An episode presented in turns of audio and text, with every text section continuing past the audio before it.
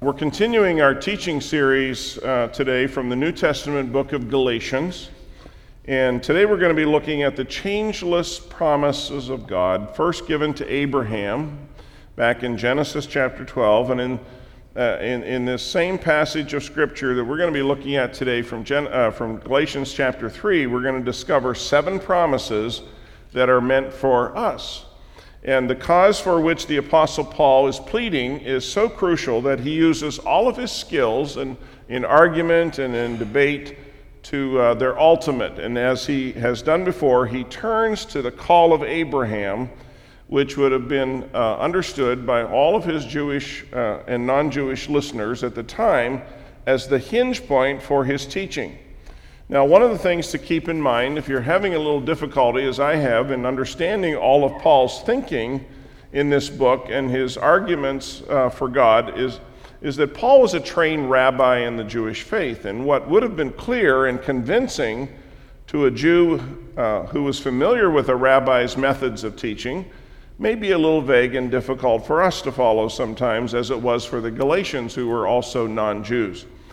But the basic point we can get, and that is that the whole problem of human life is determined by our either relationship with or lack of relationship with God.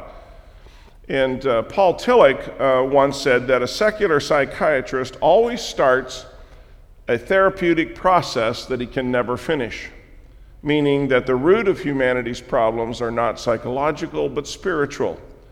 See, we were created for fellowship with God. That's an irrefutable fact of nature. And outside of that fellowship, we can never really truly find uh, fulfillment and meaning. Our need and efforts at fellowship with God is distorted uh, by our understanding of who God is. How we see God uh, it determines how we're going to seek Him and long for Him and want to either have a relationship with Him or not. But the point of our lesson today is that for Paul, the God with whom we desperately need fellowship is a trustworthy God. He has made promises to bless us, and he is going to keep all of his promises. Let's bow in a moment of prayer, shall we? Lord, we don't come to you today with our religion in one hand and our morality in the other. We don't come insisting that we deserve to be blessed by you. But we know that you have promised to bless your people, and if we turn from our wicked ways, as the scripture says, we will hear from heaven, and you will heal not only our land, but our individual lives. So help us today to bring our pride to the cross of Christ, and let our prayer be Spirit of the living God, fall fresh on me. Break me, melt me, mold me, fill me. Spirit of the living God, fall fresh on me. The New Testament book of Galatians is all about how we can be made right with God. That's the, that's the story. The Apostle Paul wrote this emergency letter to remind us that being right with God is about believing in Jesus Christ. It's not about achieving anything on our own. Now, salvation is not about going to church, it's not about being religious. It's not about trying harder. It's not about turning over a new leaf. You can't purchase a ticket to heaven by doing good things in this life. It, God is, is not impressed by our efforts at self improvement. But that's not a popular message in our culture today because so many people actually do think that, we, that being in a re- right relationship with God happens by our own efforts. The Apostle Paul, however, offers up another alternative, and it's called grace. Grace is counterintuitive, and it runs against the grain of our human nature. De- deep down inside, we all believe that if we just try harder, things will work. Things will work out between us and God. It's not true, of course, but we still believe it anyway. And then comes along the Apostle Paul uh, with his radical message that acceptance with God comes by faith alone, based on what Christ has already done for us on the cross. And that, can't, that, can, that can be a tough pill to swallow because it runs counter to our independent, uh, self made spirit. Now, I know there are people who don't believe that a person can go to heaven in the last hours of their life if they turn from their sin and cry out to God for mercy. We're, because we're skeptical of so called deathbed confessions.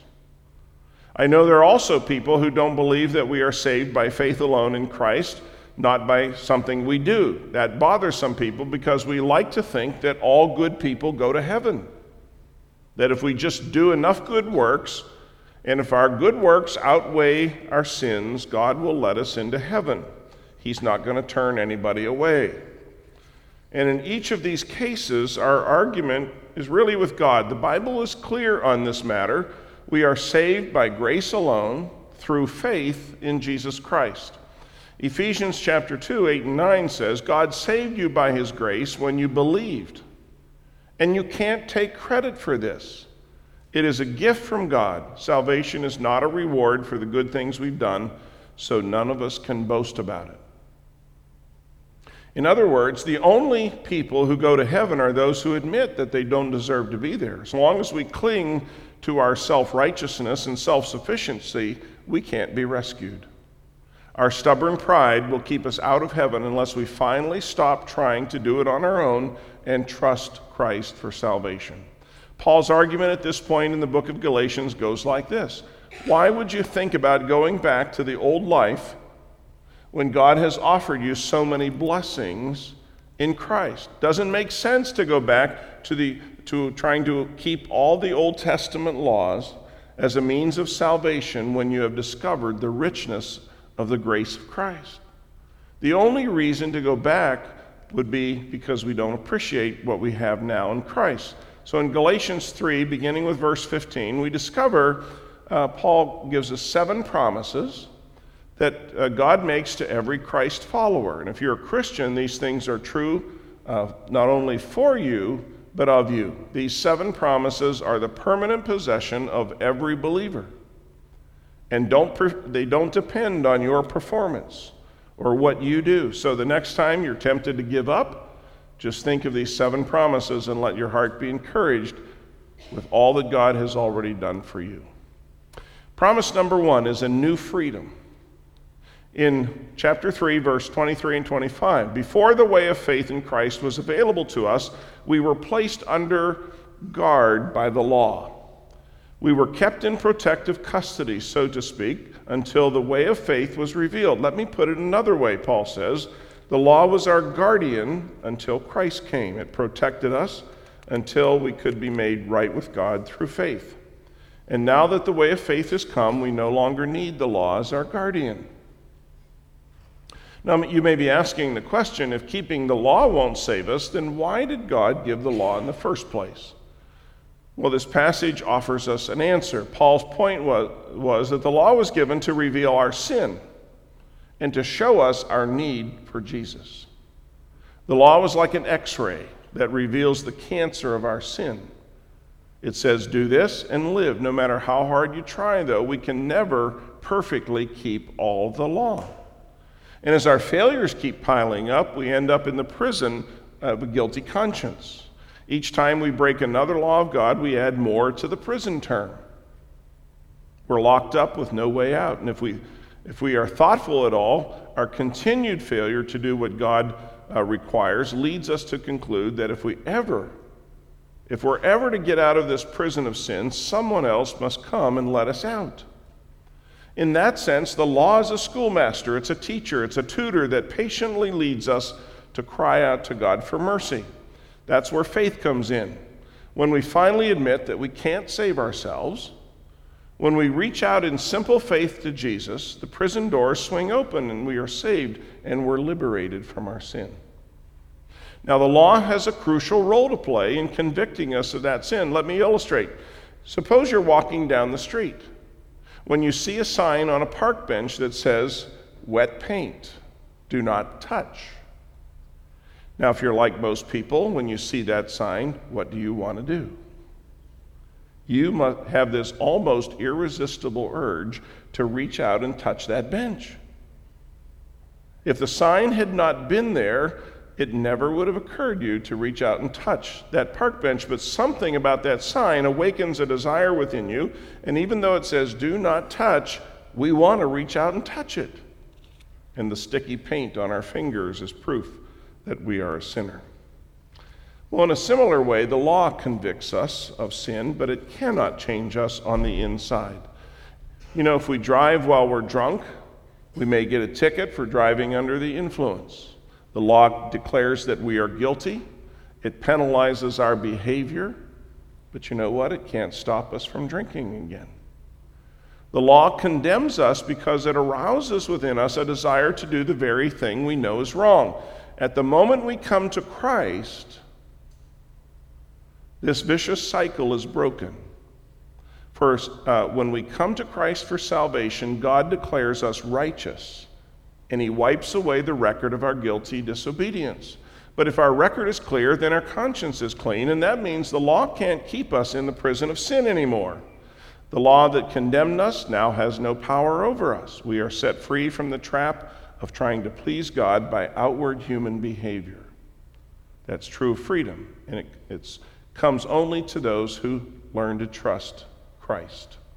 Here's promise number two we are given a new identity. In verse 26, for you are all children of God through faith in Christ Jesus. This is truly an astounding statement, a very simple statement, but truly astounding. Paul is boldly declaring that everyone who believes in Jesus is now a son or a daughter of the living God. Our identity has been radically changed. Once we were children of the evil one, living in sin because that was our spiritual heritage, but by grace, we've been transferred into the family of God and we've been given a brand new identity. It's incredible to think about it because about that because it applies to all believers without exception. If we believe in Jesus Christ as our Lord and Savior, we are a child of God. But there's a crucial limitation here. The change of identity is only for those who have faith in Christ.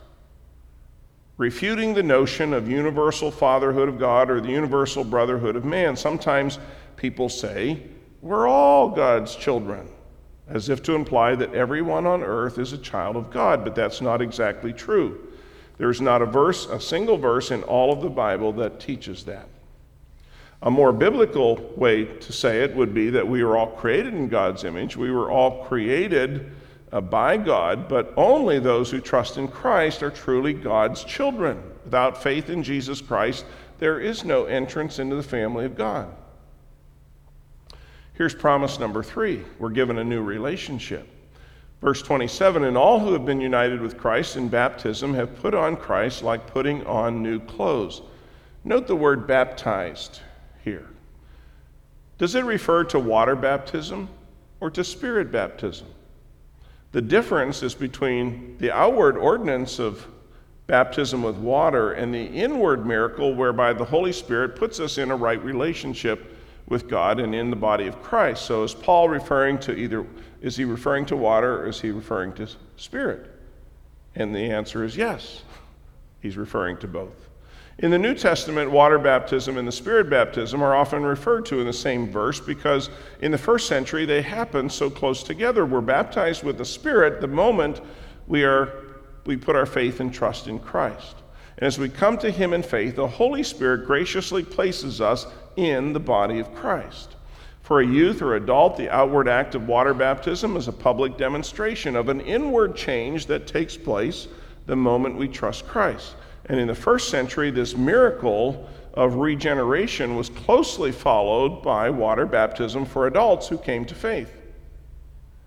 In the book of Acts, we see new adult believers undergoing water baptism immediately after their commitment to Jesus Christ and a new way of life. And we also see whole households following Christ in water baptism, children, youth, and adults, after a new birth experience by an adult in that household.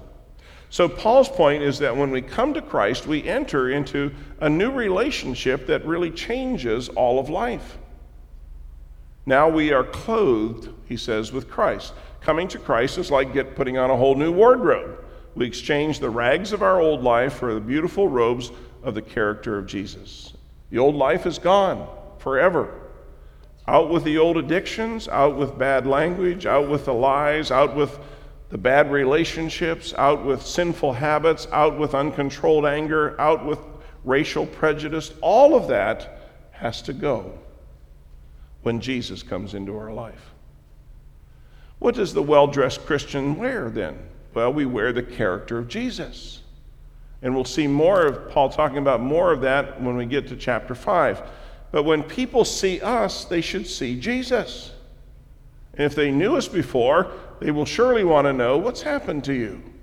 And we can tell them, I'm a new person. Jesus Christ has changed my life. Of course, this change is both inst- instantaneous and it's gradual. We're given a new wardrobe the moment we are saved, but we usually try to hang on to the old one for a while. We're so used to the smelly rags of sin that it's hard to give that up, but we have to because coming to Christ is like joining a new team. It's like putting on a new uniform.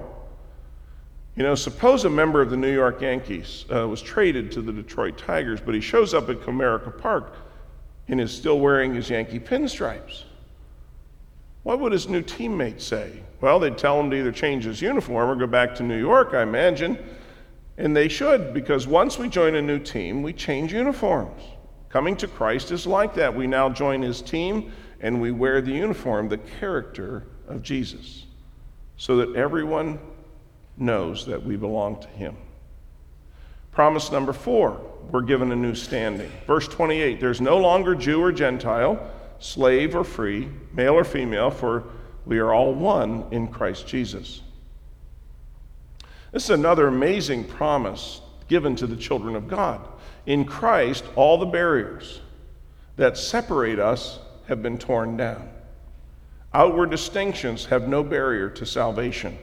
There are no divisions in the body of Christ based on race or ethnic origin or skin color. You know, um, you can be a Jew, a Greek, a Bolivian, an Egyptian, a Russian, a Filipino, a Nigerian, a Norwegian. It doesn't matter to God. You can be a Heinz 57 variety and still come to Christ. God doesn't favor one race or one ethnic group over the other. The ground is level at the foot of the cross. The same thing is true regarding social classes. Slave and free walk hand in hand in the family of God. You know, that would have been an astounding thought in the first century. The class distinctions that matter so much in our world rich versus poor, upper class versus middle class, old money versus new money don't dominate the Christian church. We are all made right with God on the same basis, and that is grace through faith in Jesus Christ. And distinctions between men and women don't matter when it comes to salvation. Men and women are made right with God in exactly the same way, in, the, in the same way. And that is, and that means that in the first century, a Gentile slave woman would have exactly the same rights in the eyes of God as a Jewish free man. That would have been another astounding thought in that time period. See, the ground was laid for true Christian unity. In Christ, we are one. God doesn't play favorites. Promise number five a new future. Verse 29 And now that you belong to Christ, you are the true children of Abraham. You are his heirs, and God's promise to Abraham belongs to you. To be Abraham's seed means that we inherit all the promises that God originally made to Abraham back in Genesis chapter 12. Originally, those promises were just for the Jews, but in Christ, they are now extended to all believers. Jeremiah 31 explains that the promises revolve around total forgiveness of our sin and implantation of a new heart that gives us a desire to follow Jesus, to obey God. Ultimately, these promises extend even past death in this life and guarantee us life with God in heaven. An heir, you see, is a person who by law is a member of a particular family. And if you're an heir, you have a legal right to the inheritance. And since we're now heirs of God's family, we have a right to everything that God has promised his children. The world focuses on things like money and power and position and all the wealth that goes with it. But as Christians, we have something far greater. We know Jesus Christ. And in Him we find forgiveness and freedom and an abundant life, joy, inner peace, power, motive, new motivation, redemption. And that's just for this life. And when we die, we go to heaven to live forever with God. The world does not have an answer to the problem of sin and death. But in Jesus, we have been delivered from our sins and we've been set free from the fear of death. And if we know Jesus, death is the doorway to the presence of God. It's not an end, it's a new beginning. Here's promise number six we're given a new position. We're going to jump into chapter 4, verses 4 and 5. Now, when the right time came, God sent his son, born of a woman, subject to the law God sent him to buy freedom for us who were slaves to the law so that he could adopt us as his very own children. Now, these verses tell us that Christ came to redeem us and to adopt us into his family. To redeem means to set free, you know, from slavery by the payment of a price. The word comes from the slave markets of the first century. You redeemed a slave by paying the purchase price and then setting that slave free. Now, suppose that in addition to freeing that slave, you also said to them, Hey, why don't you come home to live with me? I want you to move into my house. I want you to legally, you know, take my name and join my family. I want to share an equal, uh, uh, my, my inheritance equally with you. Now, as amazing as that sounds, that is exactly what God did for us the moment we trust Christ. He sets us free, He redeems us, from the slavery to sin, and, and he bought us, uh, brought us, he brings us into his family, and he gives us full rights, full rights as his children. The concept of full rights means that no matter how badly we've sinned before, there are no second class children in God's family. We are adopted into the family. In the Jewish culture, young boys are considered men by going through a ritual called bar mitzvah. Now, you might say that when we came to Christ, we come in as full members with rights and privileges equal to those who have been part of the family for 40 or 50 years. We can pray, we can claim God's promises on the basis, same basis as everybody else. Now, let's suppose for a moment that one of your kids does something wrong and later feels bad about it, so they come to you and say, Mom or Dad, I'm very sorry for what I've you know, done, and, and I'm going to try to do better in the future. I'm going to try to be more of a son or daughter to you from now on. And when you hear those words, you might say something like this You know, I love you, and I'm glad you feel bad about what you did, and, and you want to do better in the future, but I want you to know that you could never be more of a son or daughter to me than you are right now, because being my child has nothing to do with what you do or don't do. You are my child by virtue of being part of this family. Nothing you can do will ever change that fact.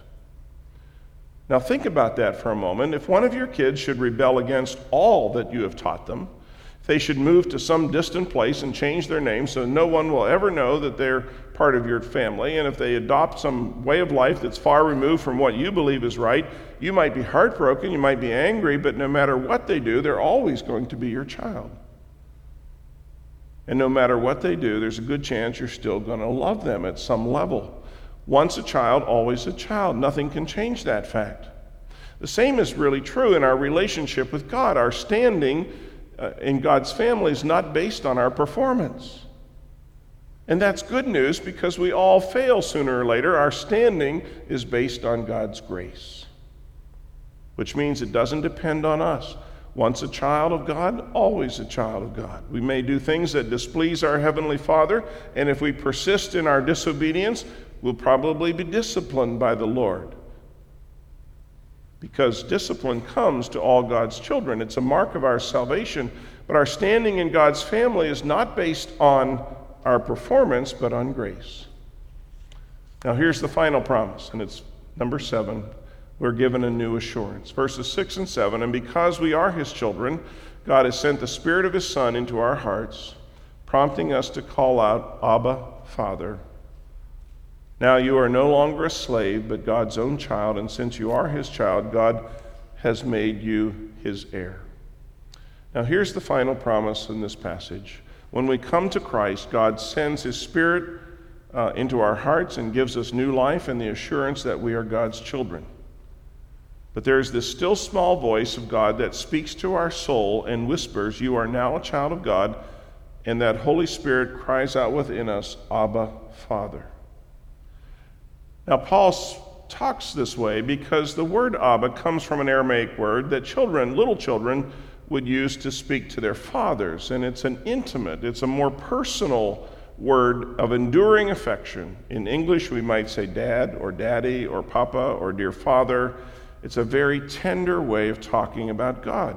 So no longer is God this distant person up there in the sky, He is now our heavenly dad. In all the world, there was only one person that I called dad.